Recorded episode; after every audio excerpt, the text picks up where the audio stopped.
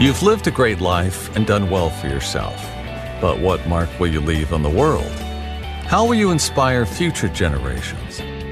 Stan Miller and Katie Beth Hand have helped thousands of people answer exactly those questions.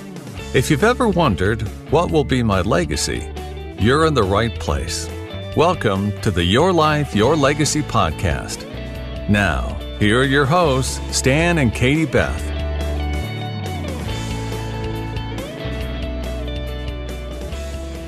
Welcome back, everyone, to the Your Life, Your Legacy podcast with your hosts, Stan Miller and Katie Beth Hand.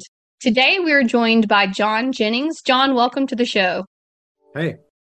So great to have you on the show. So, John, you serve as the president and the chief strategist of the St. Louis Trust and Family Office. So, for our listeners, give us just a very brief overview of what it is that you do and also what got you started in this industry. Yeah, sure. I'll start by giving a little background. So, I started as an estate planning lawyer at a large St. Louis law firm. I did estate planning, tax law, and a little bit of traffic law on the side, which I still do. Believe it or not, the uh, Missouri really? is a speeder's paradise because you can get your uh, traffic tickets fixed pretty easily. Not all states are that way. But anyway, then I worked at Arthur Andersen. I now am finding that I'm having to explain what Arthur Andersen is to younger people but for all of you, you haven't heard of Arthur Andersen, it was one of the big five accounting firms. Now there's a big four, and they went under in the, ra- uh, the wake of the Enron scandal. And then we formed our firm, St. Louis Trust and Family Office, out of the ashes of Arthur Andersen. So we've been in business for 20 years. So a handful of us met with our primary founder, who's looking to start a boutique trust company. What was his thought? And we brought 14 client families with us and about 500 million of assets under management. And today 20 years later we oversee about 13 billion of uh, investment assets 15 16 billion if you include everything else for 63 families all across the united states. So if you do the quick math on that our average client has a bit over 200 million dollars that's fantastic. So, what got you started in this industry? What made you interested in doing this type of thing? Oh my gosh, I went to law school basically because I didn't want to stop taking naps. I did didn't want to leave the utopia, which was Columbia, Missouri. As you know, pretty much every major college town is their own form of utopia, surrounded by reality, right? True. I will say Columbia actually really is utopia. It's fabulous. But then, you know, I hadn't visited, you know, like Boulder, Colorado or Madison, Wisconsin, then I was like, okay, Columbia was cool, but not quite. And then also, I graduated during the first jobless recovery. I graduated in 1992, and then I saw a lot of people not getting great jobs. So I was like, what the heck? I'll go to law school. And in law school, which I loved, I took, uh, I liked my trust and estates course, but then I took a five hour course on estate tax, uh, tr- wealth transfer tax laws. And I was like, I'm hooked. Like I just love the creativity of it. I mean, it's technical but yet creative, and I just fell in love. And then on my first day at my big law firm, I'd, I'd clerked there two summers. I was assigned to like healthcare transactions and like real estate or something. And I went into the, the head of the corporate department. I said, I'd like to switch. I'd like to be a tax and estates lawyer. And he's like, Are you crazy? He goes, That sounds horrible. I'm like, Yeah, but that's what I want to do. That is fantastic. So, talk to us about some of the unique strategies and tools that you use to help these families that you work with now, the 63 families that you work with. What are some of your unique strategies and things that you do with your clients? Well, you know, I think, you know, we, we mainly work in the $100 million and up range, you know, kind of 100 to 500. We have some above that, some below that, but that's the main range we work in. But so it's really understanding what each family wants. You know, we've had some families, in fact, I had a client die about a year ago you know, very, very well, hundreds of millions of dollars. And he did pretty much no tax focused estate planning. He's like, I want to keep things simple. I don't want to complicate my life. My family will have enough and I won't be around to pay the taxes. Right. And there are some families that are like that. Others are like, I want to save every last dollar I can. I want to do every estate planning transaction I possibly can. And even if you have hundreds of millions of dollars, if you start early and you, you're willing to to do what it takes. You know, the estate tax is largely optional. It is. Yep. In fact, there was a, a one of my partners wrote an article, and, and I forget who said it, but there was this this person that had said only morons pay estate tax. he wrote an article about that, and you know I think that's a little strong, but you know I, I wouldn't say if you pay state tax you're you're a moron. But yeah, so it's just how much do they want to be tax focused and complicate their lives? We do a lot of installment sales to de- intentionally defective trusts. That's the go-to that our clients mm-hmm. end up using. I would say of our 63 families, probably 55 of them have done that transaction at one point in time. And then on top of that, you know, there's all the the charitable strategies and the GRATs and the the QPRTs and the the gifting and the discounting and you know all that on top of it. Stan, I know you're brimming with questions. Yeah, I'm all ready to jump in here because you know I'm guessing that when you have clients, client families like the kind you're describing, you know, these are large enough accounts that you have every opportunity to spend quality time with them, to mm-hmm. get to know them at a deeper at level. A deeper right? level. One of the things that's fascinated me, and this is, I wrote a book about this, which I'm going to send you, but I'm really fascinated by the, the why of wealth. The why in estate planning to me opens the door to the, increase the opportunity for clients to share with us to the extent they've thought about it what they want the meaning of their wealth to be over a long time horizon, not just during their lifetime, but after they're gone. So I'm going to go out on a limb here and guess that those are conversations that you have sometimes with your clients. We absolutely do. Yeah.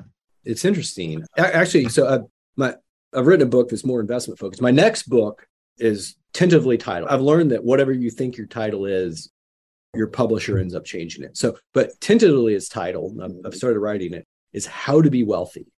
And it's not how to get wealthy. It's once you're wealthy, how do you do that well with purpose? And how do you do it without ruining your children? And, you know, what happens? You know, it's kind of like you've moved up Maslow's hierarchy of needs, right? What do you do? What do you do when you, you don't have to go to work to, you know, save for retirement and put your kids in college and you know, the thing that we deal with some of our clients is, you know, what do I do with all this money? Like, what do I do with it? And we start out early on and we ask the question. I, love to ask the question this way. I say, okay, let's say over the next 30 years, you can get a 7% return or a 9% return. You obviously would prefer the nine, right? Assuming a similar, you know, path to getting there. But why? Like, what are you going to do with that extra, you know, 2% over 30 years? I mean, where's it going to go?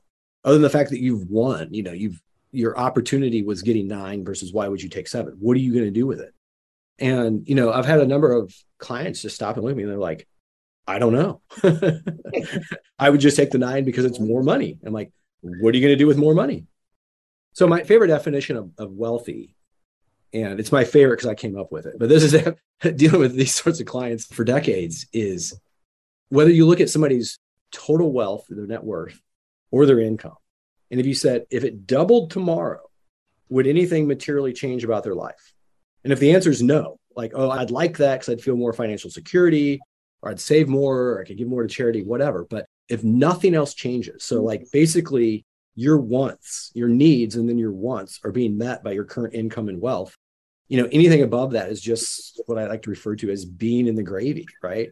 And pretty much mm. all our clients are in the gravy. So we don't really do financial planning or retirement planning. It's like, what do you want the legacy of your life to be or the money to be?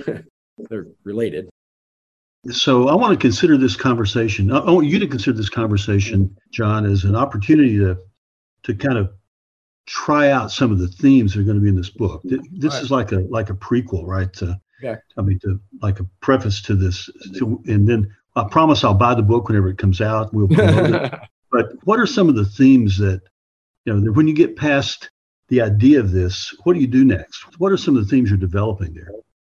Like in terms of what do you do with the wealth and what do you how do to, how to be wealthy? What are some of the themes there about how to be wealthy? Yeah, so part of it is is you know the relationship between money and happiness.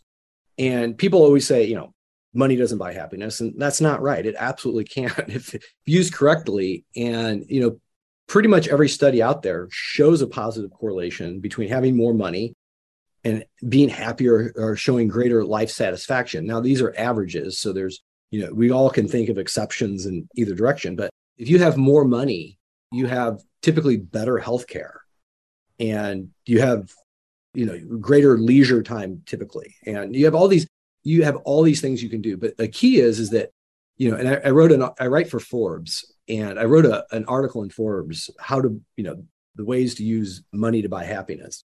And what research has found is one of the key ways to do this is you use your money to buy experiences rather than things right? So that's number one. And a second is is that you use it with other people. So we're social animals so there was this great uh, David Brooks who writes in the New York Times. He wrote this great article about 10 or 11 years ago, and it's called the Haimish line. And Haimish is uh, like some uh, Yiddish word or Hebrew word. I forget what it means. But he talked about in this book going on the safari. And that part of the safari, they lived in this village where everybody was basically in this little hut. But every night, everybody would gather around the fire and they would sing and they'd drink or do whatever they were doing. And it was like this great experience. And then they went to like this this other area that was like this town, and everybody stayed in houses. But everybody, you know, you had neighbors, you felt sort of collegial. And then as part of the trip, they were staying basically in this resort where everybody had their own little cabin and nobody saw each other and everybody felt isolated. And he said you could take that back to America. You see a lot of times when people have more and more wealth, they isolate themselves and they're living on acreage and they have you know all sorts of you know gates and whatever and really we're social tribal. You know that's how we are. So it's kind of interesting look at how you use your wealth. Like are you isolating yourself or are you making yourself more connected? And you can overcome these things. Sometimes some of these houses that are in gated communities i mean sometimes a gated community is great. Sometimes there's a country club there. So i'm not poo-pooing any of that. It's just thinking about how you're spending your time. You can use your money to be around other people more. Like i had, I had a client that rented a jet, like a huge jet, like a commercial airliner size, and took 50 friends and family members to Europe and paid for it all, like for two weeks. Like that's awesome. Like that, you know, it's like, wow. I mean, it was really expensive. and then we were like, and some of this is a gift to some of these people that you've already made an exclusion gifts to. And he's like, ah, are you kidding me? I'm like, nope, sorry. Do you so, do a lot with philanthropy and getting families started in charities and different things like that? Is that a, a part of what you do as well? Yeah, absolutely. And in fact, I teach a course at Washington University in St. Louis in their, their graduate wealth and asset management program. I teach a course, what is it called? Endowments, Foundations, and Philanthropy. Right. So it's because I've gotten so interested in this, helping clients. So you can you can think of charitable giving in a, like a continuum. So on, on, one side is being charitable. So that's where you give to organizations that you know and you like and you think they're doing good work. And that's great. That's what most people do. And on the other side of the spectrum, you have philanthropy. So think about the, I think it's still called this, the Bill and Melinda Gates Foundation. And yeah, um, yeah. like think, think about how they give. They're not worried about individual charities. They're taking on things like they want to end malaria, right? So they're going to give where they're seeing a return on their charitable dollars. And what we do is some of our clients, not everybody's interested, is taking some of their giving, maybe from charitable to philanthropic, and say, what causes are you interested in? And let's try to really, you know, move the needle and do this as some of these bigger, more professional donors give. So, on one hand, if they're on more of the charitable giving, yes, we'll we'll keep track of it. We'll help facilitate it, do it in a tax efficient manner. We listen to my uh, sirens in the background. Here I am in uh, Clayton, Missouri. So we'll help keep track of all their charitable giving and, you know, donor advised funds will run their private foundations, you know, help negotiate, you know, pledges and different sort of structured giving, you know, talk about different charitable planning through different charitable trusts. But then we'll also help them and sometimes bring in outside consultants that specialize in this to do the more, you know, values based focused philanthropy. So John, one of the one of the interests of mine in particular has been to look at the connection between family philanthropy and the impact that our senior generation clients want to have on younger generation family members and connecting those two dots. I'm really curious to hear your your take on that, given the experiences you, I'm sure you've had with your clients. Yeah. So what we've seen be effective. Uh, let me first say that a lot of times the older generation is just frustrated, right? so they're at a, they're sometimes at a different point in their life, and they'll think charity and, and giving is really important. And it's just not always a given that the kids are going to come along. with that. And we've done various things where, like, if they have a donor advised fund, it's like, okay, we're going to split out a certain amount every year to each of the, the next generation so that they can give. So we're going to give them the money to give. We've done things where we've encouraged them to be on charitable boards. This whole idea of being philanthropic, though, is great. So where a family has a family foundation or a donor advised fund, sometimes we'll you know have them on the the board, and you know have them involved in evaluating grants or even deciding the areas. So we worked with a family once, and we were putting this together, and the family was like, okay, one of our areas is the environment, and another is you know healthcare, and the younger generation had a say in the subcategories. So like you know one of the younger generation was very passionate in healthcare about childhood obesity so that became something that the family gave to. So I, I think those, you know, this whole idea of being a little bit more of a strategic philanthropist is great for bringing in the, the next generation. But I will admit that just because the senior generation is interested doesn't mean the lower generation is going to be. And I've seen the vice versa. The lower generation is really interested in charitable giving, and the older generation isn't. So, you know, you tend to have some shared family values and cultures and things, but not always. I'm sure that's true. But one of the things that we know, I'm sure you've seen this many times over your career, is the power of uh, the power of wealth to do damage. And so I've always, you know, I felt like if if the senior generation could somehow connect the younger generation and get them interested, you know, at least nudge them gently in that direction, that philanthropy does become potentially an antidote to what we called uh, affluenza. Yeah, yeah, absolutely. And I would say the number one concern of our clients, not every single one of them, but across the board, is worried about ruining their kids or grandkids or great grandkids. So, what are what are some of the strategies that you're helping them implement to prevent that? Well, the number one thing we tell our clients this is we've done a lot of reading and research on this. And actually, one of the best books on this was published in the early 1990s. I don't think it's even in print anymore but it was by this PhD psychologist that was a counselor, was the main counselor at like the Beverly Hills School District. it's fantastic. But the number one thing is living, you know, we tell our clients if you live your values, you know, that's the best chance of them, you know, happening. So if you think if you think it's important that your kids have jobs and work, then you should have a job and work, right? It's hard to say, okay, I'm going to be you know, maybe well earned, well deserved, but I'm just going to be, you know, early retired or late retired or whatever. And I'm going to be preaching to my kids the, the value of, of working. Like if they don't see you working, it's sometimes harder for that to take. Like there's, we see these family values that roll through generations. I mean, we, we've had, clients that have hundreds and hundreds of millions of dollars and nobody spends any money. Like their entire, you know, family uh, culture ethos is we don't spend money and we stay under the radar and we're not about material things. And I mean, that presents its own set of problems, by the way. And then, you know, others that do charitable giving, and yeah, there's other ways. But I think, you know, one risk advisors have is advisors, with rare exception, are basically middle class, right? They come from yeah. typically middle class or maybe lower than that backgrounds. They go to college, they go to maybe grad school, they get certifications, they work. And so we're influenced, and, and I put myself in that category. We put ourselves like we're influenced by how we were raised and how we're raising our, our children and our friends and our social group. And I think there can be this tendency sometimes to put those values on people that are in a just much different generation. Like we have some client families that have had, you know, tremendous wealth for three, four, five, six generations, you know, and to try to put middle class values on that, it just doesn't fit. I mean, for their family, you know, maybe you work for a few years after college and that's fine, you know? So we just try to be careful about, and we're not always successful of not projecting to another family what we think their values right. should be. So part of it is a discovery of, you know, what are their values?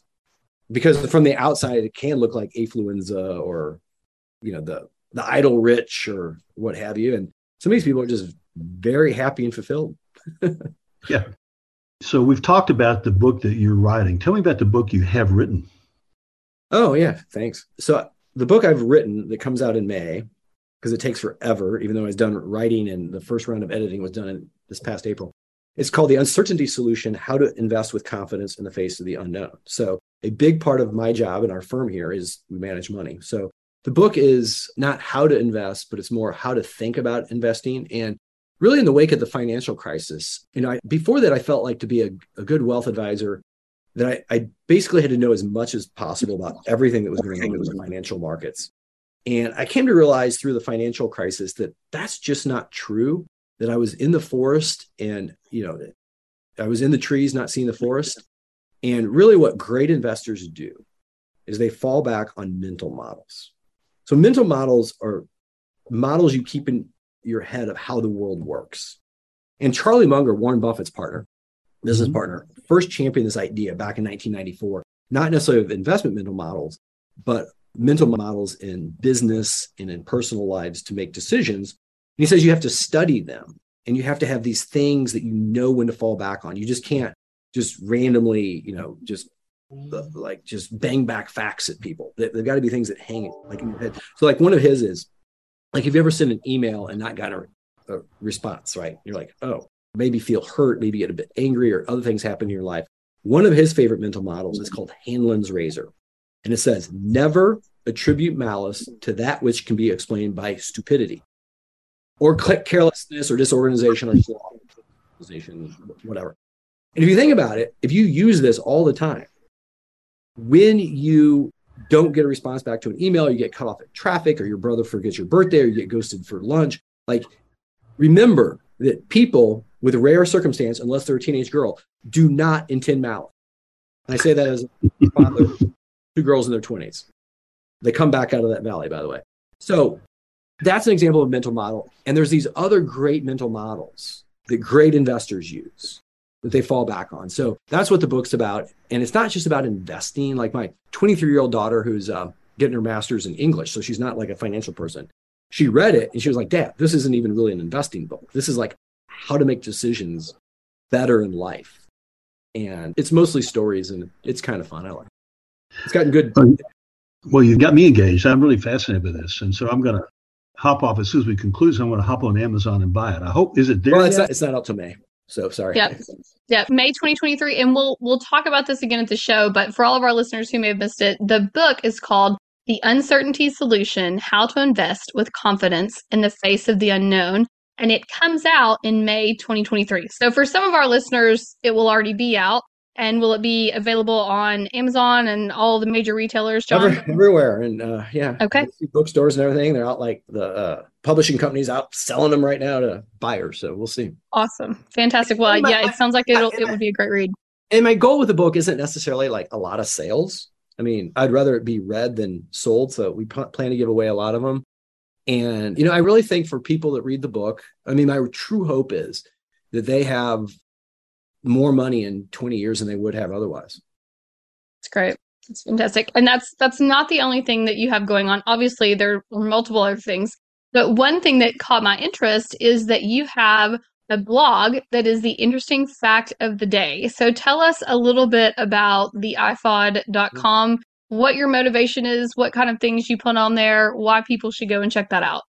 Yeah, it's really pretty eclectic. It doesn't have any particular theme. In fact, the branding person I'm working with for my book, she looked at it and she goes, you know, at first I thought maybe we can tighten this up. And, you know, in terms of your brand, you know, and wealth management and estate planning and all that. And she goes, no, I thought about it. Like, I guess part of your brand is just eclectic, interesting things. So I can't say that they're all interesting. I think they're all interesting, but yeah, it just really varies. So some of my top ones that get a lot of hits, you know, thousands and thousands of hits a year are what happens to a bullet shot straight up in the air in terms of physics? Believe it or not, that has like 15,000 clicks. Why do females generally have neater handwriting than males? Is another one that's gotten quite a few. Why do competitors tend to put stores next to each other? Have you ever noticed a CVS, a Walgreens right down the street, or a Home Depot and a Lowe's? You know, why do they do that? So, yeah, all sorts of uh, things like that. So, my most recent one is right before Thanksgiving, since we're in the World Cup soccer timetable right now. You know, what is the economic drag in terms of lost worker productivity from World Cup games? And with some fascinating data looking at stock trades and how when a country's soccer team is playing, how much their volume of stock trading falls off during the game. Fascinating. It is fascinating. And all of the things that I've looked at on there are very interesting and very much across the board. I would be very interested to also see the stats of the one you're talking about broken down by country as well. But very interesting, the ifod.com. So for our listeners, be sure to go there. You can sign up. You can sign up on there to get it by email. Is that correct, John? Yeah. Yeah, exactly. And Fantastic. Importantly, it's easy to unsubscribe, and I'm not selling anything. Great. That's great. Just interesting facts. You know, great. You know, I think this is great for financial advisors and attorneys as well because sometimes some of these things look like they might be a great conversation starter when new clients come in for an initial visit. What a great random topic to get the ball rolling is some of these very interesting facts of the day. Yeah. So, John, don't you do you feel pressure to have to come up with? I mean, those are really interesting topics. I mean, do you worry that maybe tomorrow you won't have one that's that I, I have about 500 of them in the queue. So, and so I read it. I read a ton. I've read mm-hmm. I don't know 64, 65 books so far this year. That's about my usual. I read around 70 something a year typically. But if you read a ton and then when you're reading anything else that's not a book and you came across something you said, oh, that's interesting. And you emailed it yourself and kept it in a folder, it wouldn't be that hard to, to find things. What, what is surprising to me is how many things I read that I go, oh, that's interesting. And then when I dig into it, it's not correct. In fact, I think one of my upcoming iFods is things that people think are true that are absolutely not true. I'm already interested. Another one that I would suggest would be this is what I used to run into all the time quote that people think my background's in ministry, quotes mm-hmm. that people think came from scripture that actually aren't at all from scripture people use them all the time and they're like and that's from the bible. It's not. And so that would be a very interesting ifod is people quoting maybe misquotes would be a great oh misquotes. great ifod topic. I'm gonna email it to myself. Misquotes would be great because there's so all quotes that are attributed to people. I mean probably probably like half the quotes attributed to mark twain and a quarter attributed to, to yogi berra was are probably not correct. Yes so there you go. That is your payback for being on the show today. We gave you some things for your Thank iFods. You. is there any credit? Is there anything else that we didn't talk about that you would like our listeners to know about? Oh, there's so much, but I know we have I know I know we have limited time. You know, something I've been researching lately is um, you know, it kind of maybe think more about this things that people think are true that are not. Is I had long thought, and I've read multiple places that something like 70 or 80 percent of jackpot winners in the lottery go bankrupt within a certain amount of time or think right. that their lives were ruined. And that is absolutely incorrect. Completely. Really? You know, I've, I've read that. I've heard that. I've multiple, read it too. multiple sources. Yeah. I have read it too. I have read it too. I was like certain of it. And it's certain that it's out there. And it's based on partially a study from 1978 that's sort of been misinterpreted and only had a sample size of 22, which is pretty small. And then it's based on the National Financial Education Foundation. I think that's what they're called. So it's always attributed to them if it's attributed to anybody. And they put out a statement in 2014 saying, stop saying the stat. There's no scientific backing for it. And what happened was, according to them, is I guess they had like a roundtable of financial advisors. And one of the advisors said that stat. So then it was on the website of this, you know, prestigious organization. So people would cite it and then it just made itself everywhere.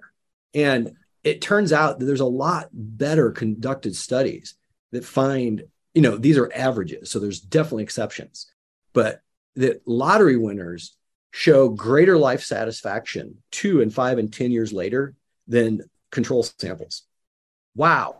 See, yeah. that is an interesting fact for the day. I would have said that that was inaccurate because I have read. I would have too the inaccurate data on that. Multiple from multiple sources by the way. It's quoted in yeah. books. I've seen it on different websites and everybody like, talks like about a, that like a known truism. It's like people saying that the only man-made structure you can see from space is the great wall of china. Also completely incorrect. Not true. You cannot see the great wall of china from space. You know what you can maybe see is like a walmart supercenter. It's all lit up Yeah, right. you know, we're Stan and I are located here in Arkansas, so we know all about Walmart supercenters. We're the oh. home of Walmart here. Oh, of course you are. Of course you are. Well, thank you so much for being on the show. Uh, thanks for listening, guys. This has been the Your Life, Your Legacy podcast with your hosts, Stan Miller and Katie Beth Hand. Our guest today has been John Jennings. You can find out more information about John at stlouistrust.com And you can check out his interesting fact of the day at www.theifod, that's T-H-E-I-F-O-D dot com. And you can check out his book, The Uncertainty Solution, which will be available beginning May 2023. John, thank you so much for joining us. We really appreciate everything. Thank you both. That was fun. Thanks for listening to the Your Life, Your Legacy podcast with Stan Miller and Katie Beth Hand. If you enjoyed the show, please rate, review, and subscribe on Apple Podcasts, Spotify, or wherever you get your podcasts. To find out more about Stan and Katie Beth, go to pinnaclelegacylaw.com. You can also find links in the show notes.